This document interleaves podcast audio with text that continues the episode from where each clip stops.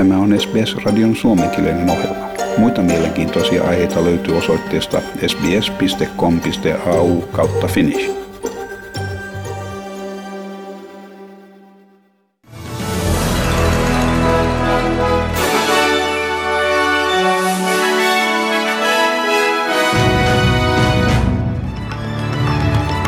Facebook-tilastotieteilijä kertoo Facebookin olevan säätelyn tarpeessa, ja Euroopan unionin johtajat kokoontuivat valmistelemaan tulevaa EUn huippukokousta.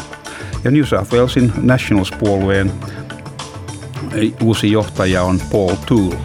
Ja pankkien lainaehtoja kiristetään varmistettaessa, että lainanottajat pystyvät maksamaan lainojaan korkojen noustessa tulevaisuudessa. Ja eräs entinen Facebook-tilastotieteilijä kertoo yhdysvaltalaisille lainsäätäjille, että sosiaalisen median jättiläinen oli kiireellisen sääntelyn tarpeessa. Facebookin entinen työntekijä Frances Haugen antoi todistajan lausunnon senaatin kuluttajan suojasta huolehtivalle alivaliokunnalle lausunnon sanoen uskovansa Facebookin kannustavan eripuraisuutta ja myös vahingoittajan lapsia. Hän sanoi, että yhtiö ei ole pyrkinyt luomaan vahingollista alustaa, mutta että hän uskoo toimitusjohtaja Mark Zuckerbergin olevan tietoinen nykyisistä epäkohdista, koska Mark Zuckerbergillä on hallussaan yli 55% yhtiön äänivaltaisista osakkeista, kukaan ei voi kyseenalaistaa hänen toimiaan. Mark holds a very unique role in the tech industry in that he holds over 55% of all the voting shares for Facebook. There are no similarly powerful companies that are as unilaterally controlled. And in the end, the buck stops with Mark. There is no one currently holding Mark accountable but himself. Eräs entinen Facebook-tilastotieteilijä Frances Haugen. Ja Euroopan unionin johtajat kokoontuivat ensimmäistä kertaa sitten Afganistanista vetäytymisen ja Ranskan menetettyä $miljardien arvoisen Australian kanssa tehdyn sukellusvenesopimuksen.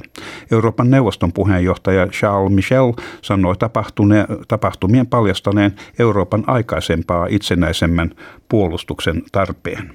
We are totally committed for the multilateral approach and we are convinced that we need strong partners, strong allies, and that's why we consider, for example, NATO as the cornerstone for our security.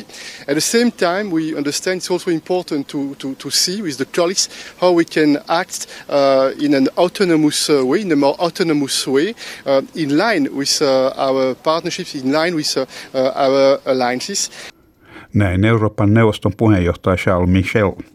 Epävirallisten keskustelun tarkoituksena oli valmistautua myöhemmin tässä kuussa järjestettävää EU:n huippukokousta varten. Asialistan kärjessä on Kiinan suhteen kiristyminen sekä suhde Balkanin maiden johtajiin. Ranskan presidentti Emmanuel Macron on tavannut Yhdysvaltain ulkoministerin Anthony Blinkenin Pariisissa tunnustellakseen mahdollisuuksia korjata diplomaattista suhdetta, mikä vaurioitui Yhdysvaltain, Britannian ja Australian välisen turvallisuussopimuksen tuloksena. Ranska menetti usean $miljardin arvoisen Australian kanssa solmitun sukellusvenesopimuksen, mikä vaikutti haitallisesti maiden suhteeseen.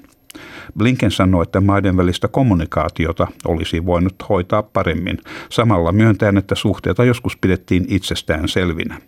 Tämä oli korkeimman tason henkilökohtainen yhteys sitten, kun sukellusveneitä koskevasta sopimuksesta ilmoitettiin viime kuussa. Macron sanoi toivovansa maiden välisiä jännitteitä voidaan purkaa, kun Ranskan ja Yhdysvaltain presidentit tapaavat Roomassa tämän kuun lopussa. Tässä presidentti Macron. And I think we scheduled to discuss together mid-October. We will catch up during the G20. And I think it would be the right occasion to see how we can re-engage very concretely. Siinä Ranskan presidentti Emmanuel Macron. Ja täällä Australiassa Nationals-puolueen parlamentaarikko Paul Toole on valittu osavaltion seuraavaksi varapääministeriksi osavaltion pääministerin Dominic Perrottetin rinnalle. Bathursin vaalipiirin edustaja voitti Melinda Peivin johtajuusäänestyksessä tänään ja vannoi virkavalansa tänään iltapäivällä. Paul Toole on nyt Nationals-puolueen johtaja ja puolueen varajohtajaksi valittiin Brony Taylor.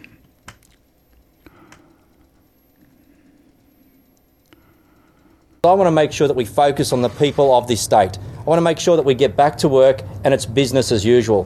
Because the people of this state have been doing it tough now for a number of years. And I think what's important here is that we actually get on with the job that we are elected to do. Siinä Nationals-puolueen uusi puheenjohtaja Paul Toole. Ja Melbournen Royal Children's Hospital on syöpäosastollaan joutunut alttiiksi koronavirukselle sen jälkeen, kun eräs lapsen vanhempi antoi positiivisen koronatestituloksen. Terveydenhuoltoryhmät suorittavat tartuntojen jäljitystä. Osavaltion tänään kirjattua yli 1400 uutta tapausta ja 11 kuolemaa. Sairaalan pääjohtaja Bernadette McDonald sanoo etsivänsä sopivaa kompromissia, minkä puitteissa vanhemmat voivat vierailla lastensa luona samalla kun potilaita valvotaan. Laitoksessa on hoidossaan 12 COVID-positiivista lasta. The exposure we think was a few days ago. The positive result has just come through a couple of days ago, but mum and dad had been in a couple of days before that.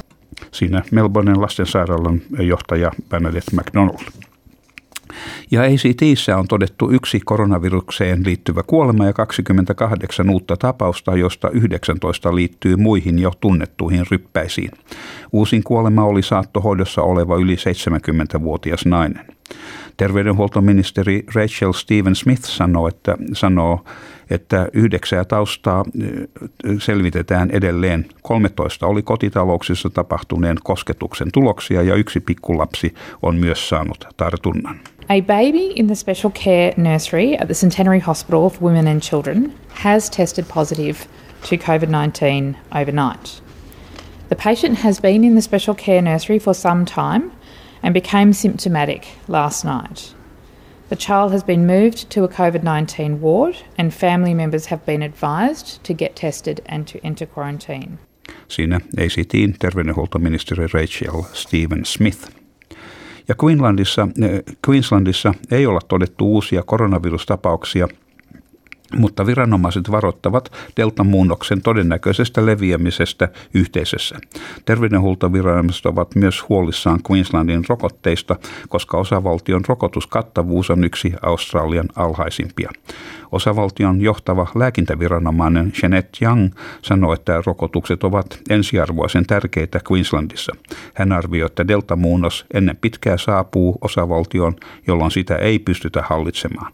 Ainoa hallintatapa on rokotettujen lukumäärän kautta.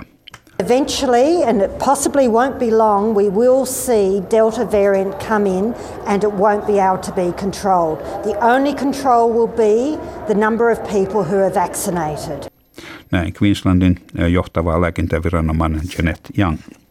Ja Etelä-Australian terveydenhuoltoviranomaiset tutkivat tapausta, missä Mount Gambierista kotoisin oleva naishenkilö antoi positiivisen COVID-19-testituloksen. Talo, missä naisen uskotaan asuvan, joutui tuhopolton kohteeksi osavaltion pääministerin tuomitessa kyseisen rikoksen.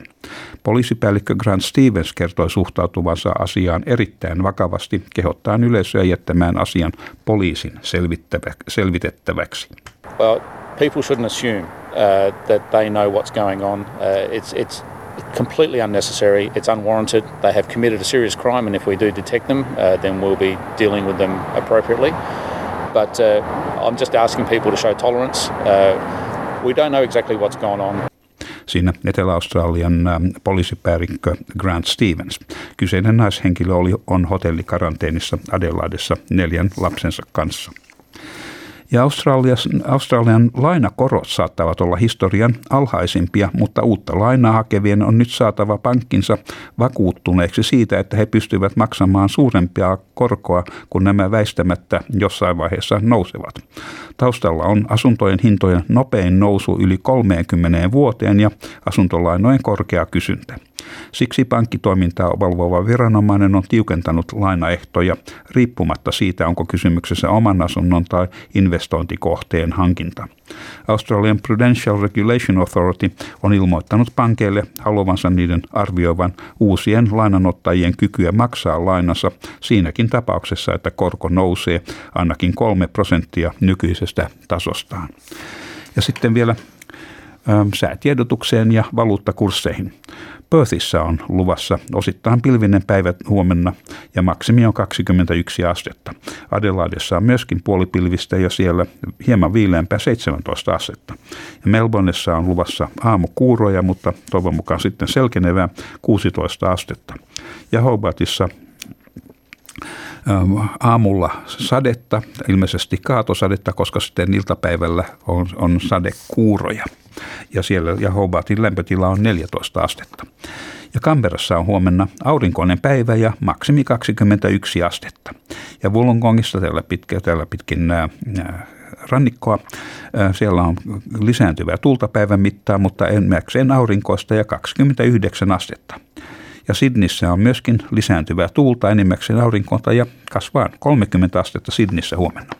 Ja Newcastlessa on myös luvassa 30 astetta ja siellä puolipilvistä. Ja Brisbaneissä puolipilvistä ja 28 astetta. Ja Townsvillessä on luvassa osittain pilvinen päivä huomenna ja 30 astetta. Cairnsissa on luvassa myöskin puolipilvistä 32 astetta. Ja Darwinissa enimmäkseen aurinkoista ja 35 astetta. Ja Helsingissä alkaa olla vähän syksyistä. Siellä on tänään puolipilvistä ja päivän maksimi on 13 astetta. Ja Australian dollarin kurssi on 0,63 euroa ja toistapäin laskien euron kurssi on 1,6 Australian dollaria. Ja siinä olivat tämänkertaiset uutiset.